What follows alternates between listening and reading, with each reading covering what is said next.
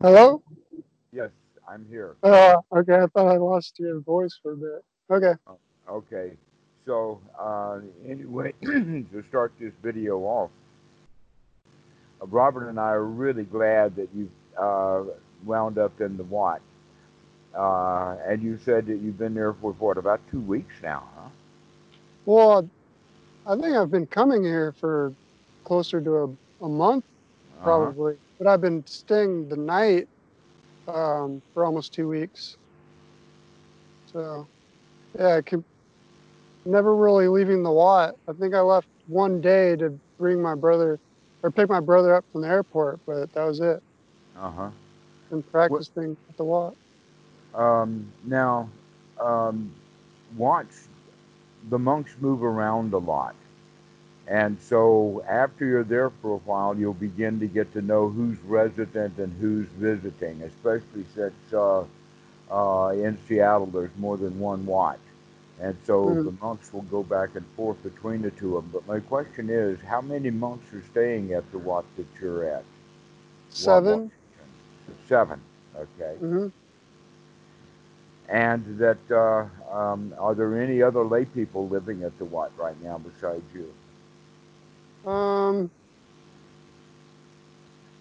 two, I believe. Uh, Yeah, I, I mean, I'm just I'm just sleeping in the meditation room. I think they have actual rooms that they're living in. Uh, yeah, but I think there's two two of the lay people, and they do work around the Wat. hmm Yes, there are always a bit of activities done here and there. Um, uh, it's a you know it's a physical place with physical things to do, uh, Mhm. but not much. Doesn't take much work. A couple hours a day at most, I would Yeah, say. yeah, Um, but um, uh, the point that that is needed to be made is the Westerners need to see that this is actually quite possible. That these Oh, wats actually um, um, are open and allow people to come and stay uh, to practice the Dharma. as lo- as long as yeah, as long as you're willing to practice, um, everyone's incredibly welcoming. So. Um, I think they may have been a bit skept or skeptical. I don't know if that's the right word, but hesitant maybe at 1st until they realized how dedicated I was to actually practicing, and then everyone's just been incredibly welcoming. So Exactly.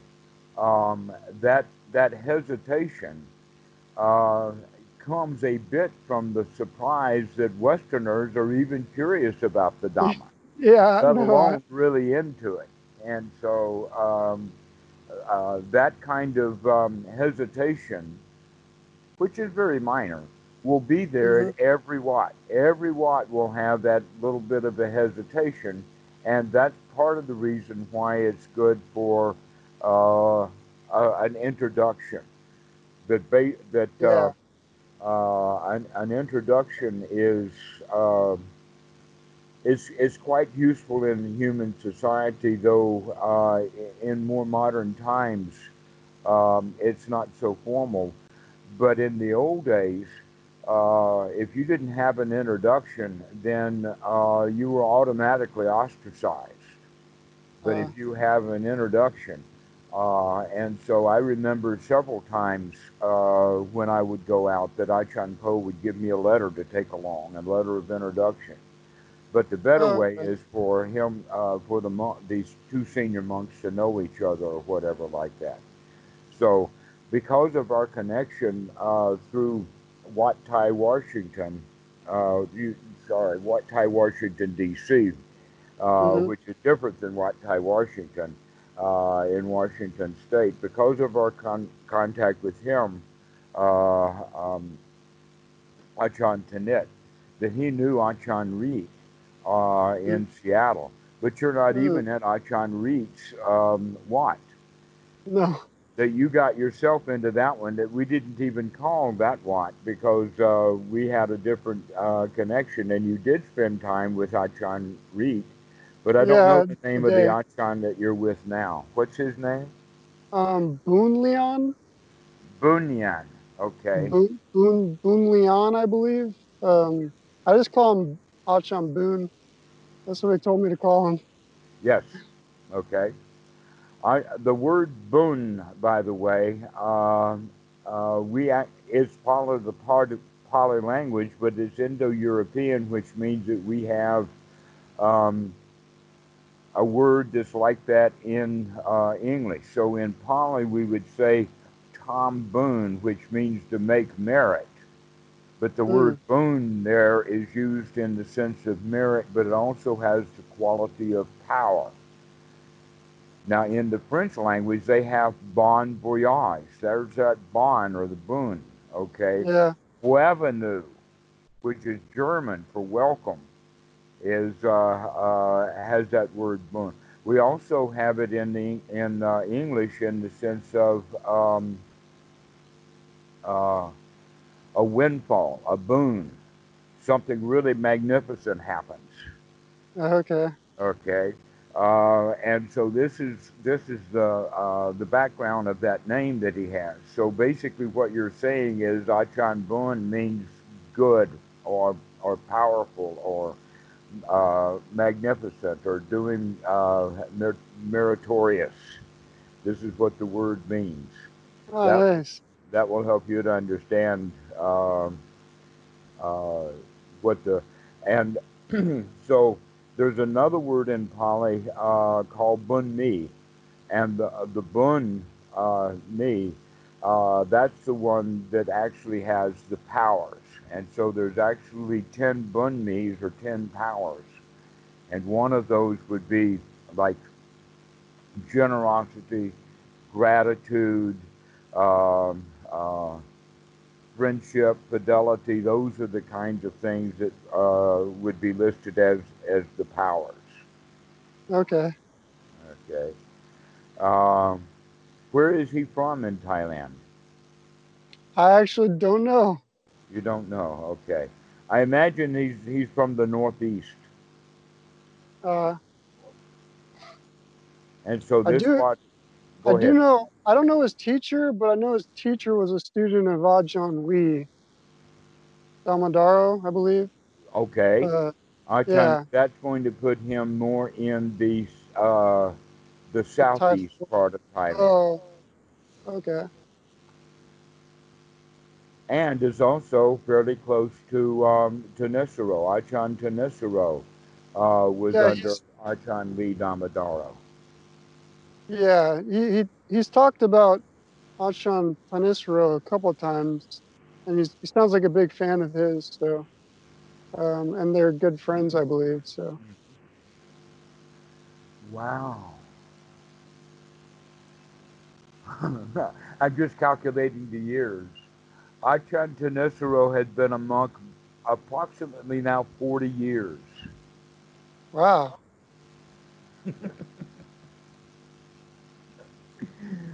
So I Achan Thanissaro, he's way up there now. He's he's about 40 years in. So naturally, he's going to have um, uh, be well known and um, uh, well respected within um, that tradition. but all, but altogether, whether it's in the south in Thailand or the southeast or the northeast or even in the, uh, to the uh, a somewhat less degree all of these parts of Thailand are, are generally part of the uh, Thai forest tradition. Yeah. Uh, which is different from the city Wats, but only a little bit because the city Wats um, are where the monks come from and go back to. That the forest tradition is almost like an intermediate time that when the young kid ordains, he ordains in the Wat that's close to his house. But after a couple of months or uh, some time, he will go off to the forest and spend a number of years. And then later, he will come back to the city Wat. As generally, in that tradition, that means that most of the Wats in the United States, with a few exceptions, uh, are either city Wats or they're, they are city Wats that are trying to be also a little bit forest Wats. Okay. Which also means that because its primary point is a city Wat, Um, um, and, and you can see how that would occur because the reason that the Wats become there is because the Thai people want the Wat close to them. So they're going to put a Wat in a mm-hmm. uh, in the in the place where the the Thai people um, are, rather than way out in the wilderness. Which means that generally in the United States, you're going to have some very good monks. You're going to have the very very best. The reason for that is is because in general, a young Thai man in the United States would probably go to Thailand to ordain anyway, especially if he's got family and stuff like that, to where uh, they don't do a lot of ordinations in the United States, but they still do them. They are still done. I would think that eventually we will, in fact, ordain Westerners right there in the United States or in the West without them having to go to Thailand. Or maybe mm. they later will go to Thailand for a while. But the point that I'm making is, is that uh, the people in the United States, and particularly you, are very fortunate to have some very senior monks around you. Absolutely. Right. and before Robert and I were telling you about this, you didn't have a clue that some of the no. best of Thailand is right next door to you, is right there in Seattle. It was like six miles from my house. Yeah, I had no idea. And so, um, thank you for participating in this experiment. I um, I don't know how long it's going to take because of coronavirus, but I already know myself five or six guys that are in Seattle. Plus, you mm. also have the Spud group. I don't know how many people are there, but mm. this is something that we can make a connection with. Yeah, definitely. And so uh, getting that connection, um, basically our, uh, our next um, long-term immediate goal or our intermediate goal would be for one of the Wats there in Seattle to actually host a retreat. Maybe a oh, okay. weekend retreat. Only a weekend you know, from Friday night until Monday morning is all we're looking for in the beginning. We're not looking for a 10 day retreat or something longer, but just a weekend mm-hmm. retreat mm-hmm. uh, where um, we can co- coordinate it with Spud so that it can be fairly well attended. Okay. Now, I haven't seen any photos from the uh, that you're in now, but you've been to both Wats. And I know mm-hmm. that the meditation hall there at uh, uh, Wat Atam can hold, oh, 50, maybe 100 people. I assume that the uh, meditation hall uh, there at uh, Wat Washington is about the same. I'd assume a bit bigger, but yeah, I haven't seen the inside of I haven't seen the inside of at Wat Atam. Okay. But it's at least the same size. All right. But I assume a bit bigger. Well, that's even more. The bigger the Wat, then the more likely they are to uh, fit another group of people right in. Mm-hmm.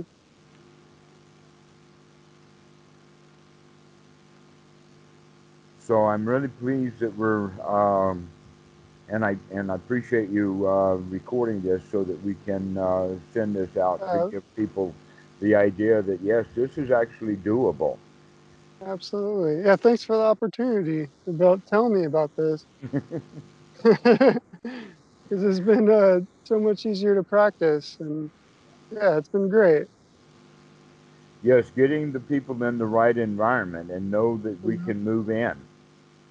That uh, uh, that's how it has been all along. I've got a friend, uh, Noor, who lives in Tunisia, and he's planning on coming here to Wat Suan Mokkh to basically oh, cool. do the lifestyle that you're in right now. Uh, but uh, unfortunately, in North Africa, there are no Thai Wats at all. and so uh, it would actually be easier for him to come to Thailand than it would be for him to go to the United States. And why do that anyway? When it, when we've got everything uh, planned and arranged for here. Oh, yeah, that's great. and so um, uh, we're we're doing all of the necessary things um, be, because uh, Noor is um, coming from a Muslim country. Uh, it may be better for him to come into Thailand through Malaysia because Malaysia is right next door to Thailand, and so if he can get here's the here's the plan: a one-way ticket to Malaysia, to Penang, and then a round trip from from Penang to uh, Surat Thani is only about fifteen or thirty dollars, something like that. Fifteen dollars one way, and uh, because Thailand often requires a, a round trip ticket. Mm-hmm. Well, if he's coming from Penang and he's Muslim, they're not going to say anything at all. Uh, I didn't know they were letting people in uh, Thailand. Not yet, but it's going to be very soon. Now that okay. Europe is beginning to open up, Thailand is one of the, the countries that, uh, one of the 13 countries that Europe is opening up to. Uh, because yeah, Thailand, very good. No cases now for 30 days. No new cases. Oh, that's great. But Thailand was very careful about it, and they got a lot of support from the Chinese government right away. They got texting kits, they got uh, uh, uh, PPE and all kinds of stuff. Uh, so the Thais were really ready for it. And so they've got no cases at all. But still, the airports are closed. Thailand is almost back to normal normal functioning except for one thing. Everybody wears a mask. Well, They've even started the schools up again, but every kid is wearing a mask. Hmm. And that's that's uh, um, how they got it. But the airports, like I said, all the international traffic is, is stopped. The airports are closed but the trains and the boats and the buses are all running. Uh, but that's they're going to open it up pretty soon. And well, so, uh, so Noor can can come uh, that way. So I'm hoping that Nor uh, that Spuds can help. Uh, not not Spuds, but Open Dhamma Foundation has some uh, some money for scholarships and I asked uh, Noor to go ahead and apply for the scholarship with uh, Open Dharma Foundation. But I'm oh, sure okay, awesome. that a few of us can, if uh, Open Dharma Foundation doesn't pay for his ticket, then I'm sure that we could find some others to uh, to get him here. Um,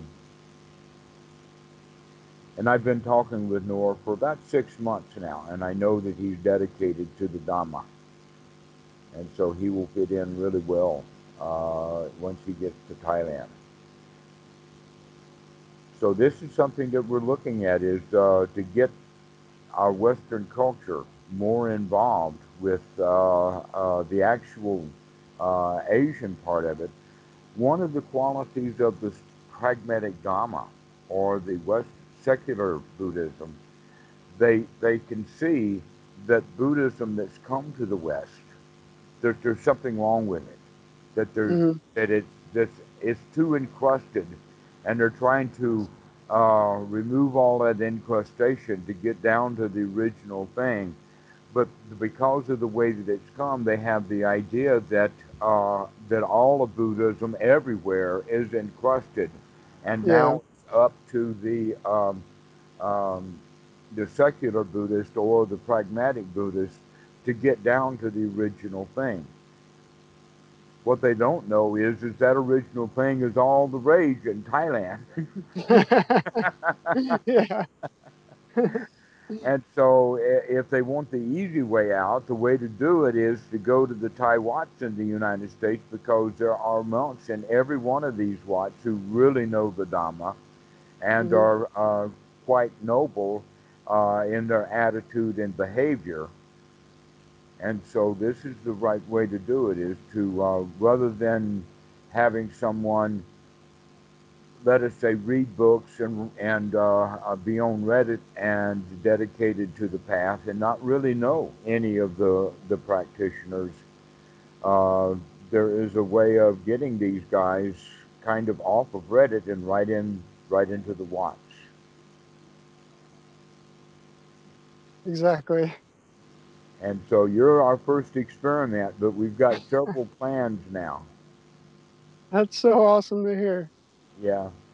We got a plan for Atlanta and we've got a plan for Chicago. Great.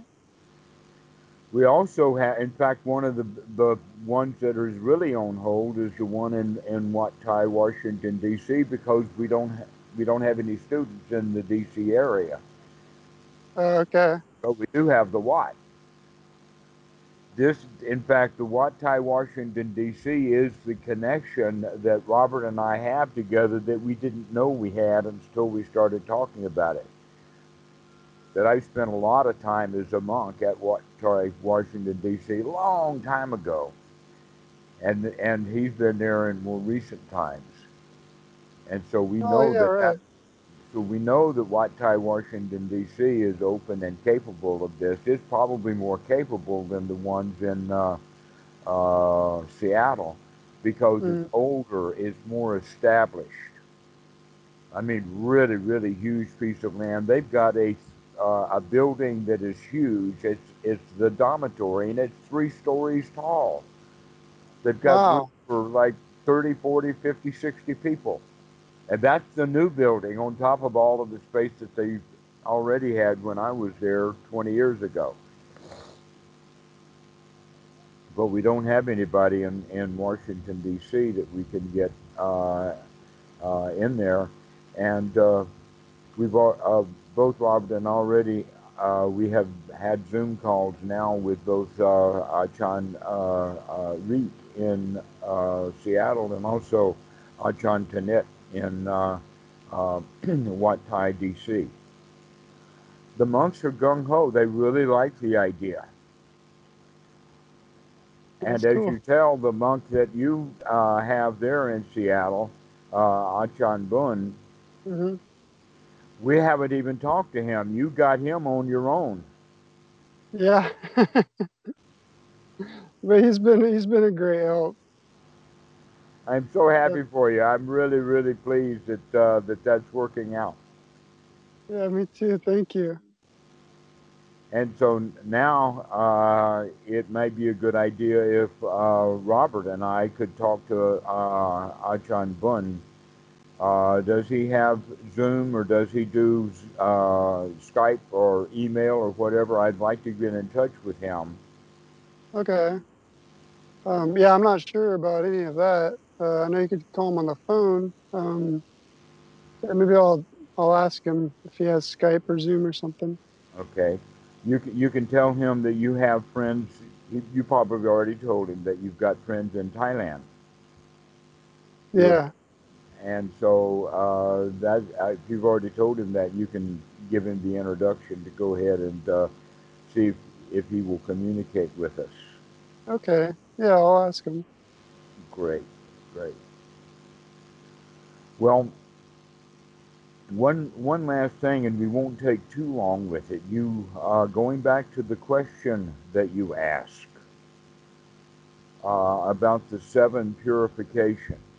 hmm Um, the seven purifications in reference to your question about the organized versus the natural method, I will say this that the seven purifications generally happen in order of the organization that's listed.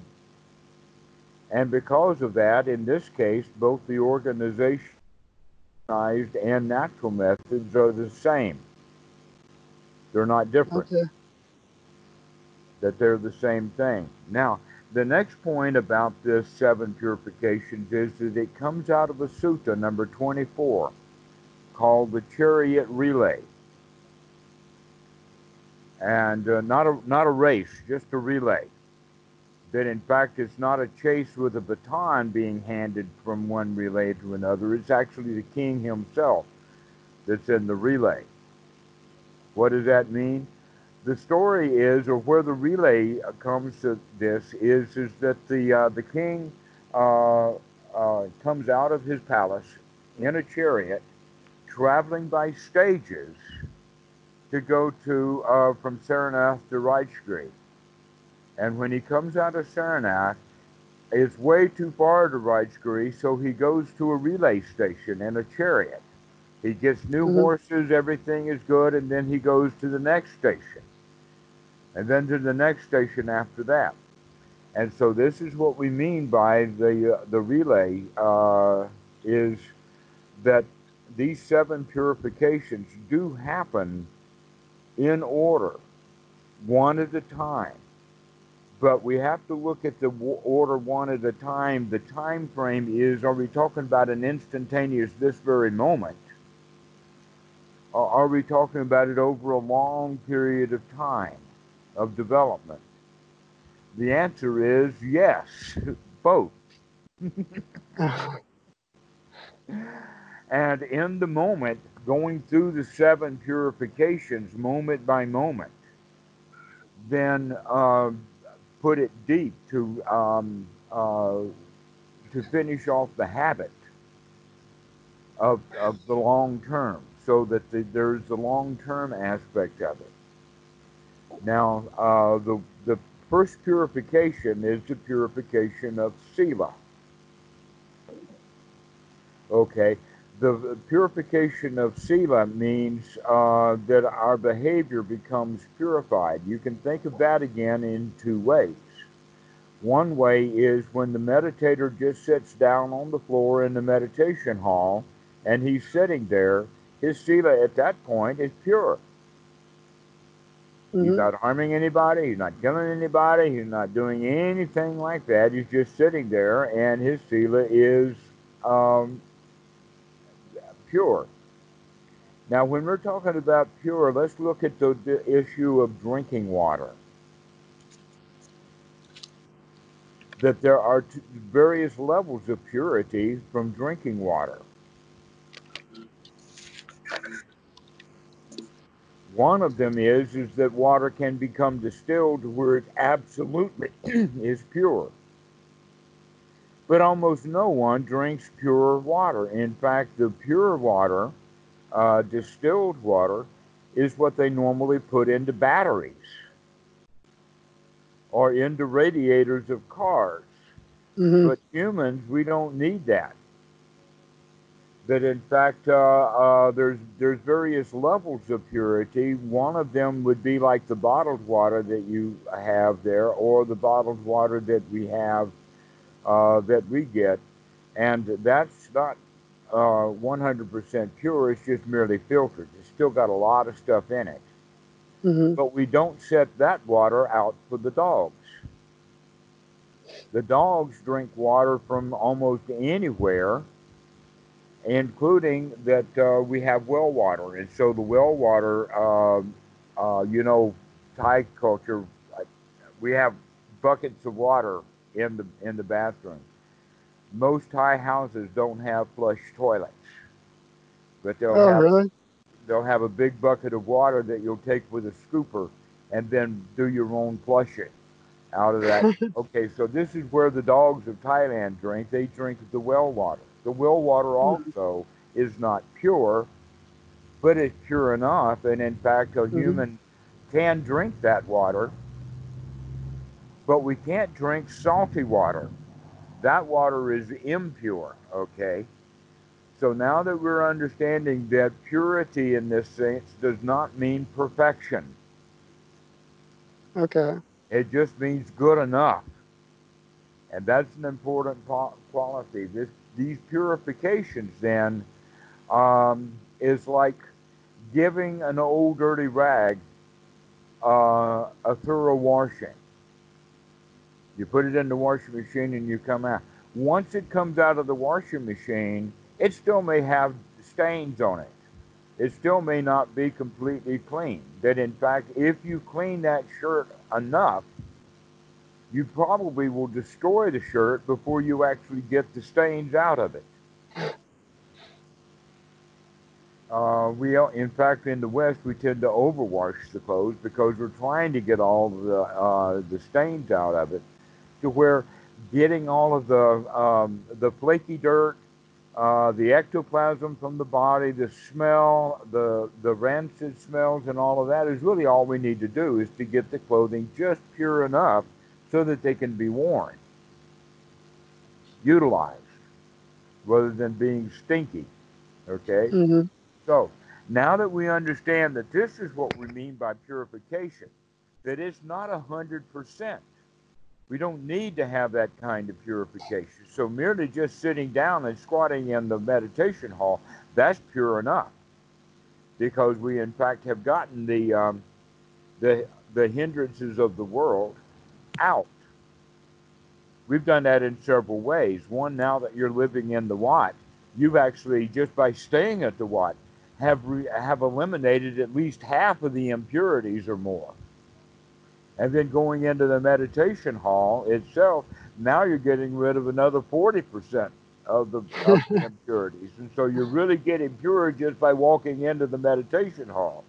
Sitting down then and, and uh, uh, with the intention of meditation, now we're already good to go.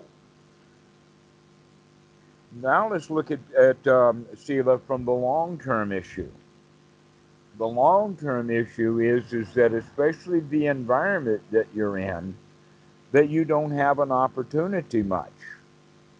Going back to the issue of eating, if your if your uncle has all of this food in the house, then the temptations for the eating are there. To where at the Wat, the the uh, uh, the kitchen is generally managed, and because of that, uh, uh you don't have free access to the kitchen. I mean, you may walk through, but um, generally we don't spend much time in the kitchen at a Wat the way that people spend time in the kitchen in the normal world. Mm-hmm. Okay, so there's a long-term kind of purification that by just getting into the Wat setting, there's purification done. That in fact at Wat Pah Nanachat, this is um, an important point is to get the student out of the world's environment and into the temple, into the Wat life, and getting him into the behavior of the of the monks is like the very first step that needs to be done. Is okay. uh, you got to get the kids out of being rowdy so that they can sit down and be quiet. Okay. And so it has both this short term and long term point to it. And, and most people miss the short term idea. They think that, oh, my Sila has to be perfect. I have to be well behaved for a long period of time before I can consider the, uh, the Sila pure. The answer is no. All you have to do is shut your mouth, take your hands off of me, and, and your Sila is pure right then. And so it goes like this first is purification of sila or bodily action. The next one is in purification of the mind. The third one is purification of view. And the fourth one is purification of doubt. Okay, and then the last one is purification by knowledge and vision of what is and is not the path. Let's go back over these a bit after we have the Sila, just by sitting down in the meditation hall, the next thing that we do is we start looking at uh, removing the hindrances from the mind. At that point in time, the instant that the that the mind is um, free from the thoughts of hindrances, the mind is pure right there at that very moment. Mm-hmm. Bhikkhu Buddhadasa spends quite a lot of time. There's a new book that uh, uh, Achan Dhammavidu has done, and the name of it is Void Mind, where Bhikkhu Buddhadasa is talking about the void mind is not that it's void of thoughts completely. It's not a uh, uh, a mind that's comatose. Mm-hmm. But that the, the void mind is void of self. It's void of selfishness. It's void of Clinging. Um, uh, any clinging, exactly. Mm-hmm. It's in fact, uh, and we spend some of our time every day in that state of being free from um, dukkha. Everybody does. Very rarely you will find someone who is in suffering all the time. Mm-hmm. Most of us have moments in and out. What we need to do is begin to recognize that there are times when the mind is in fact pure, pure enough, because it doesn't have hindrances in it. Right, yeah. Okay? But over a long period of time, then a pure mind means someone who is not spending any time much at all in hindrance because he is now uh, having his mind trained well enough that he is in void mind much of the time. Void in the sense of uh, void of self or selfishness. Mm-hmm. An example of that, in fact, that people can sit down in our uh, modern society, they can sit down and watch television.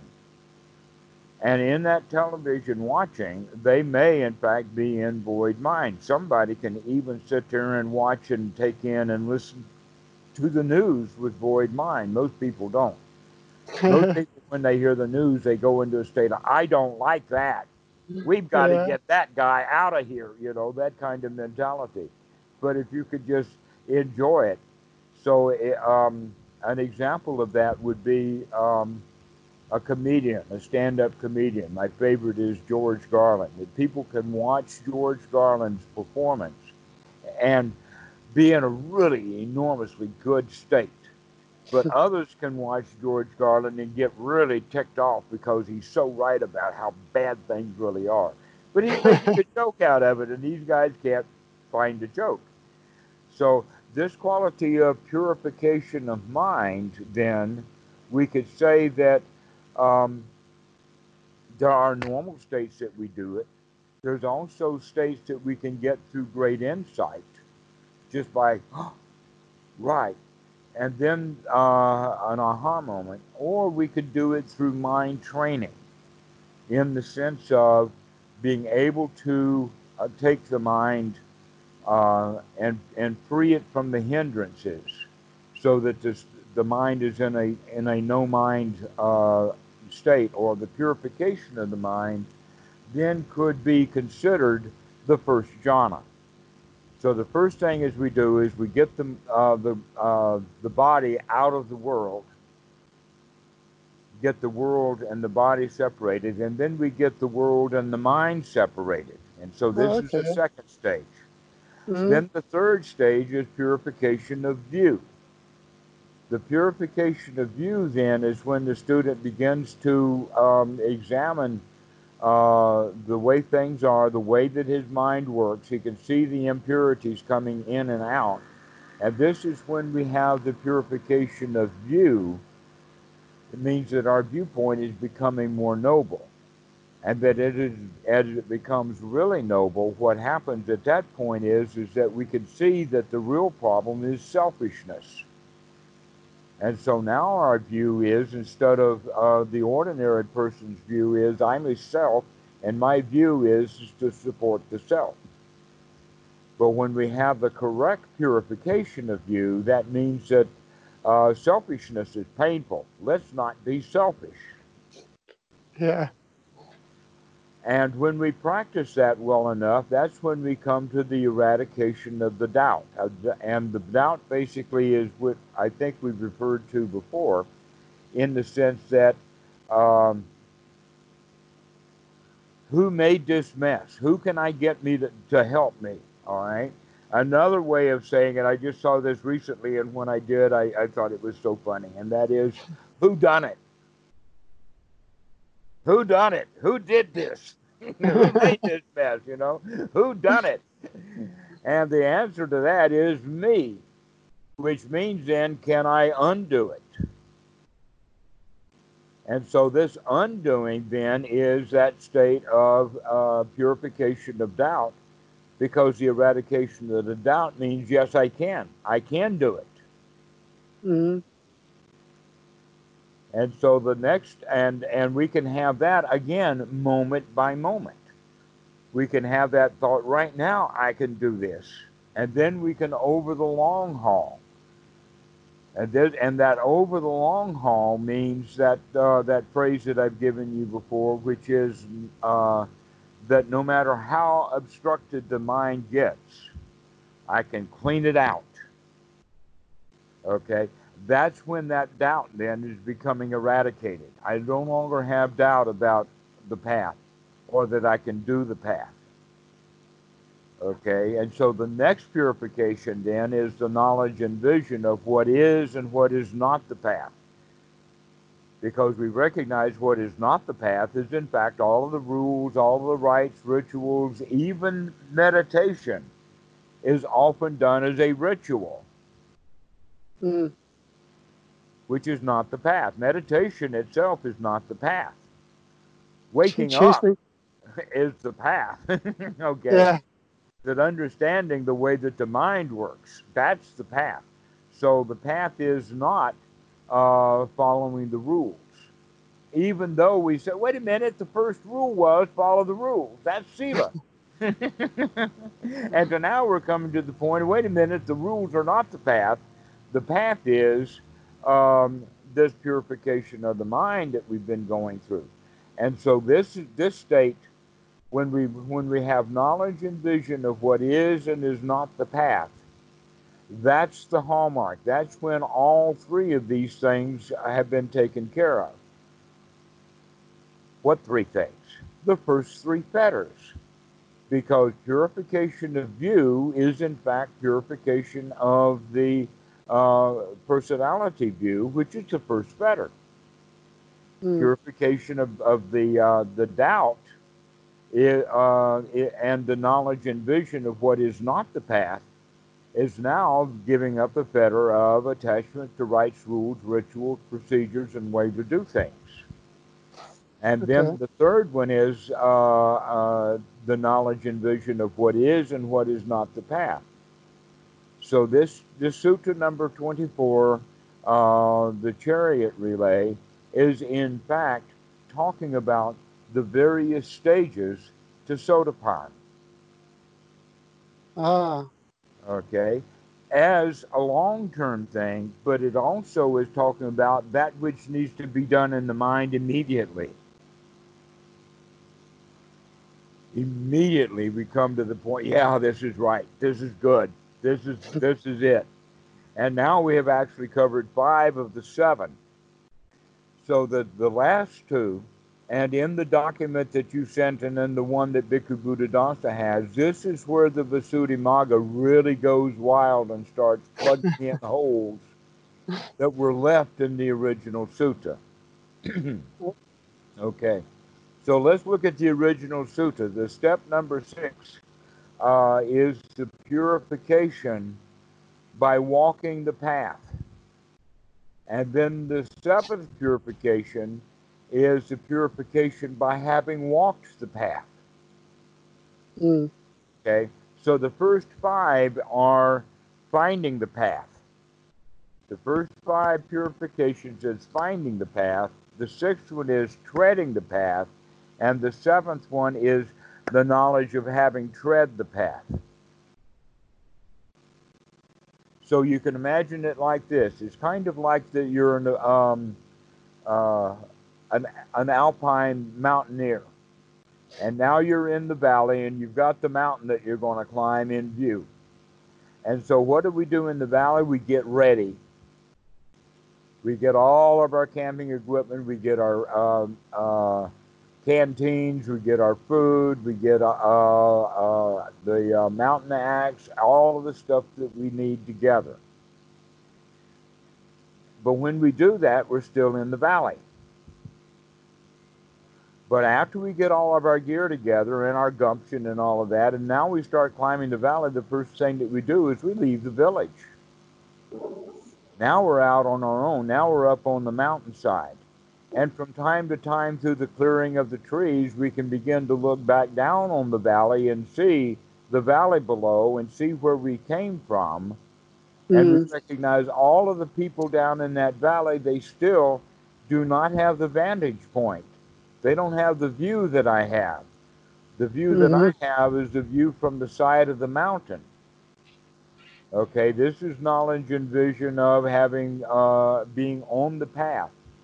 Now, what this means is that we do have the knowledge that um, of learning how to live a good life, but we still haven't seen everything yet. We haven't completely um, gone through the process. Uh, let us say that we've got all the school tools to eradicate pride, but we haven't dealt with it yet. We can see it, but we haven't finished it. We can we can see our fear. We haven't dealt with it. We haven't finished it, but we can see it. Mm-hmm. Okay, this is basically what we're meaning at that level of walking the path. The knowledge and vision of treading the path means that we see what needs to be done, both at a moment by moment level and also overall and in general.